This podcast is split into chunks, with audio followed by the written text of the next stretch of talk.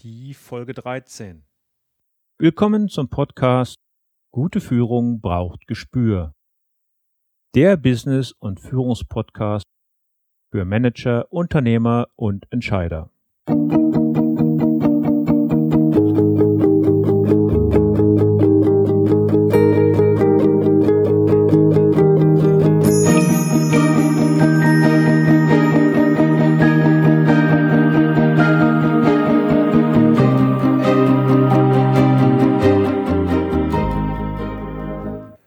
Hallo und herzlich willkommen. Mein Name ist Thomas Reining und ich unterstütze Manager, Unternehmer und Nachwuchskräfte als Führungskräftecoach und Trainer. In diesem Podcast teile ich mit Ihnen mein Wissen und meine Erfahrungen als Führungskraft im nationalen und internationalen Umfeld und freue mich, dass Sie heute hier mit dabei sind. Heute wird es um die Fluktuation in den Unternehmen gehen, aber bevor ich Ihnen die Schwerpunkte zu dieser Sendung vorstelle, möchte ich Ihnen sagen, wie sehr ich mich über die vielen Bewertungen von Ihrer Seite gefreut habe. Außerdem danke ich denjenigen Hörern, die mir nicht nur eine Sternebewertung geschenkt haben, sondern sich darüber hinaus auch die Mühe gemacht haben, eine Rezension in iTunes zu hinterlassen. Damit helfen Sie mir sehr. Ich möchte Ihnen auch gerne einige Beispiele von den geschenkten Rezensionen vorlesen. Da schreibt zum Beispiel Here, als Führungskraft kann ich die Inhalte dieses Podcasts nur bestätigen. Ganz hervorragend ist auch das Interview mit Herrn Wirowski gelungen. Kein langweiliges Frage- und Antwortspiel, sondern ein kurzweiliges Gespräch, dem man gerne zuhört. Schulenburg B schreibt, akustisch und inhaltlich uneingeschränkt zu empfehlen. Er könnte aber auch gern ein bisschen schneller sprechen. Schulenburg B, vielen Dank für den Hinweis. Von Dr. Cook 58 heißt es, das richtige Verständnis, Menschen zu führen, Leistungsbereitschaft zu fördern, den Unternehmenserfolg positiv zu beeinflussen, ist Ausdruck einer christlichen, zumindest humanistischen Überzeugung. Die Wirtschaft ist kein Selbstzweck, der Mensch keine Maschine, egozentrische Machtspielchen von Führungskräften in Unternehmen haben hier keinen Platz. Das kommt deutlich an. Glückwunsch. Ja, ich sage vielen Dank für Ihre Meinung. Diese helfen mir sehr. Lassen Sie uns aber jetzt in das heutige Thema Fluktuation einsteigen. Einer Studie aus Mai 2015 zufolge werden in Deutschland im Jahre 2020 rund 1,8 Millionen qualifizierte Arbeitskräfte, also Menschen mit Berufsabschluss oder Hochschulstudium, fehlen. Diese Lücke gilt es durch Qualifizierung oder technische Entwicklungen zu schließen.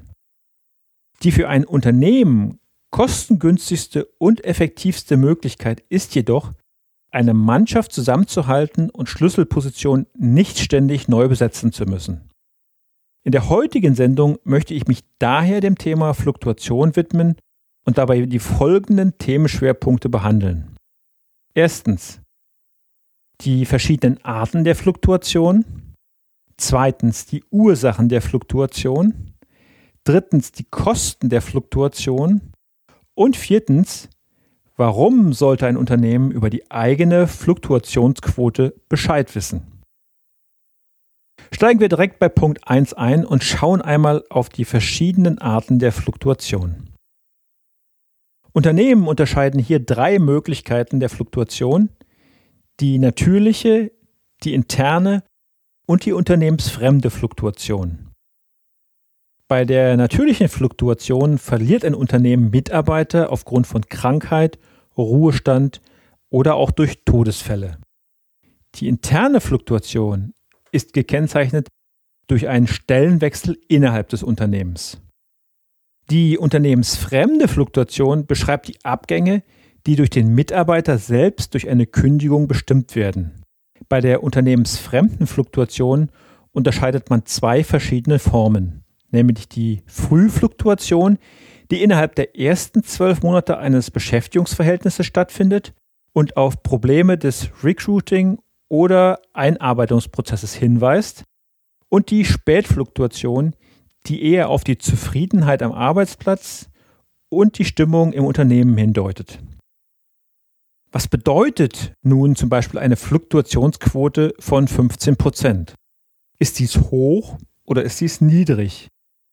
Zunächst muss man sagen, dass eine solche Quote immer branchenspezifisch zu sehen ist. Eine Quote von 15 Prozent wäre vermutlich bei Angestellten im öffentlichen Dienst unglaublich hoch, bei einem Außendienstmitarbeiter dagegen relativ gering. Wichtig ist, dass sich Unternehmen immer mit ihrem direkten Umfeld vergleichen. Die BDA-Formel, also der Formel von der Bundesvereinigung der deutschen Arbeitgeberverbände, lautet Abgänge geteilt durch durchschnittlicher Personalbestand multipliziert mit 100 Prozent. Daneben gibt es noch verschiedene andere Berechnungsmodelle wie die Schlüter-Formel oder die 2-Formel, auf die ich hier nicht weiter eingehen möchte. Für Sie möchte ich nur erwähnt haben, dass es verschiedene Möglichkeiten gibt, hier seine Berechnung anzustellen. Unter Punkt 2 wollen wir einmal auf die Ursachen schauen. Diese können branchenspezifisch oder in wirtschaftlichen und politischen Bedingungen begründet sein. Nehmen wir als Beispiel für branchenspezifische Veränderungen die Steinkohleförderung in Deutschland. Auch wirtschaftliche und konjunkturelle Aspekte und politische Veränderungen haben Auswirkungen und motivieren Arbeitnehmer einmal mehr und einmal weniger für neue Herausforderungen. Die Möglichkeiten für ein Unternehmen hier einzuwirken sind eher gering. Bei Themen wie Personalauswahl oder Teamzusammenstellung sind dagegen die Hebel wesentlich stärker. Die passenden Köpfe für ein Unternehmen zu finden und zusammenzustellen, hat große Auswirkungen auf das Betriebsklima.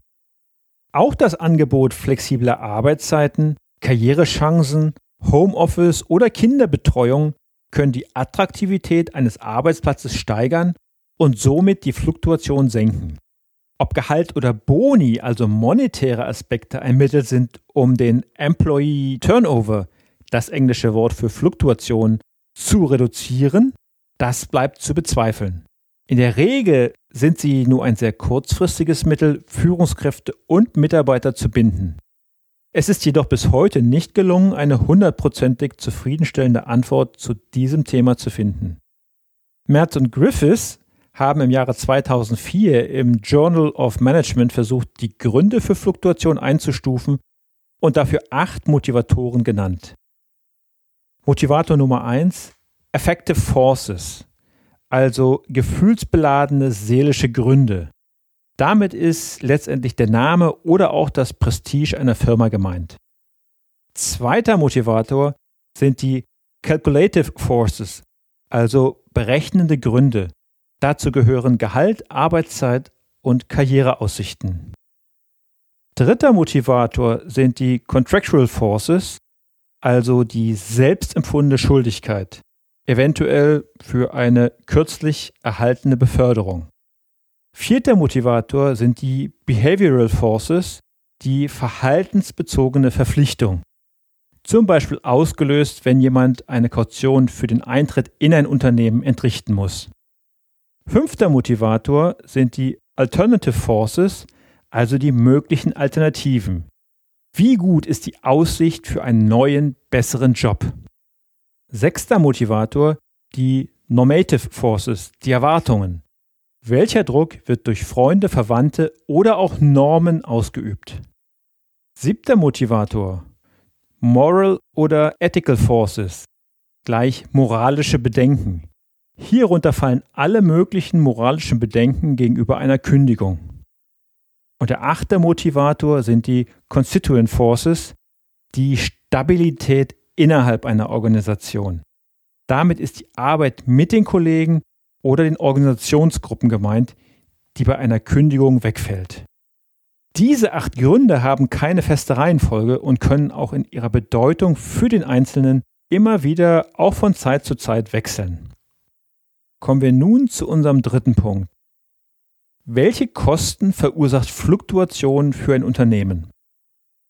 Eine zugegebenermaßen grobe Faustregel besagt, dass die Neubesetzung einer Stelle abhängig von der Position zwischen 0,8 und 2 Jahresgehältern in den ersten sechs Monaten kosten kann. Je komplexer und verantwortungsvoller die Stelle ist, desto höher sind die Kosten für ein Unternehmen. Diese Kosten setzen sich in der Regel aus folgenden Positionen zusammen. Den Kosten vor der Kündigung, der Mitarbeiter arbeitet langsamer, leistet Dienst nach Vorschrift und ist oftmals häufiger krank. Den Kosten, die durch den Weggang entstehen, den Kosten durch die unbesetzte Stelle, Arbeit bleibt liegen, Aufträge können unter Umständen nicht ausgeführt oder angenommen werden. Den Rekrutierungskosten, also die Kosten, die durch das Auswahlverfahren für einen neuen Mitarbeiter entstehen, wie etwa Stellenausschreibungen, Personalberatungen, Testverfahren, Vorstellungsgesprächen oder Reisekosten. Und den Kosten für die Einarbeitung. Ein neuer Mitarbeiter braucht Zeit, sich in seine neue Rolle hineinzufinden und diese Einarbeitungszeit bindet auch Arbeitszeit von Vorgesetzten und Kollegen. Wenn man diese Kosten addiert, wird man feststellen, dass eine Neubesetzung teurer ist, als es im ersten Moment erscheint. Nicht mitgerechnet ist das Risiko, dass mit dem Mitarbeiter auch einige Kunden abwandern und Umsatzverluste zur Folge haben. Nun zum letzten Punkt. Warum ist es so wichtig, als Unternehmen, Geschäftsführer oder Führungskraft über die Fluktuationsquote Bescheid zu wissen. Die Fluktuationsquote ist ein gutes Stimmungsmaß für Mitarbeiterzufriedenheit im Unternehmen oder auch einer Abteilung.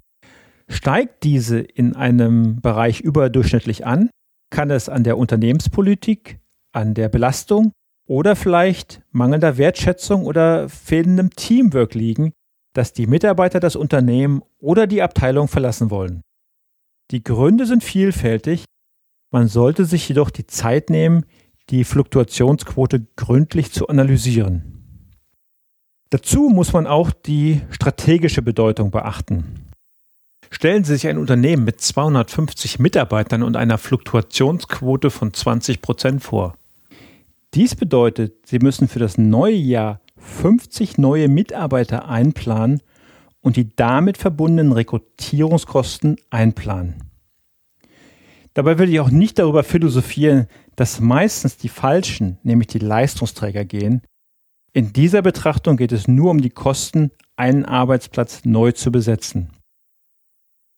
Sie sehen selbst, dass es wesentlich kostengünstiger und betriebswirtschaftlicher ist, Führungskräfte und Mitarbeiter an ein Unternehmen zu binden. Selbstverständlich ist immer mal wieder ein neuer Input, ein neuer frischer Wind, eine neue Idee von außerhalb erwünscht. Und es sollte auf keinen Fall so sein, dass ein Unternehmen ja quasi im eigenen Saft schmort. Ist nämlich irgendwann mal der Zeitpunkt verpasst, neue Leute zu integrieren, dann wird es nahezu unmöglich. Ein Team ohne Blutauffrischung wird irgendwann keine neuen Leute mehr akzeptieren und diese, ja, beinahe sofort wegbeißen.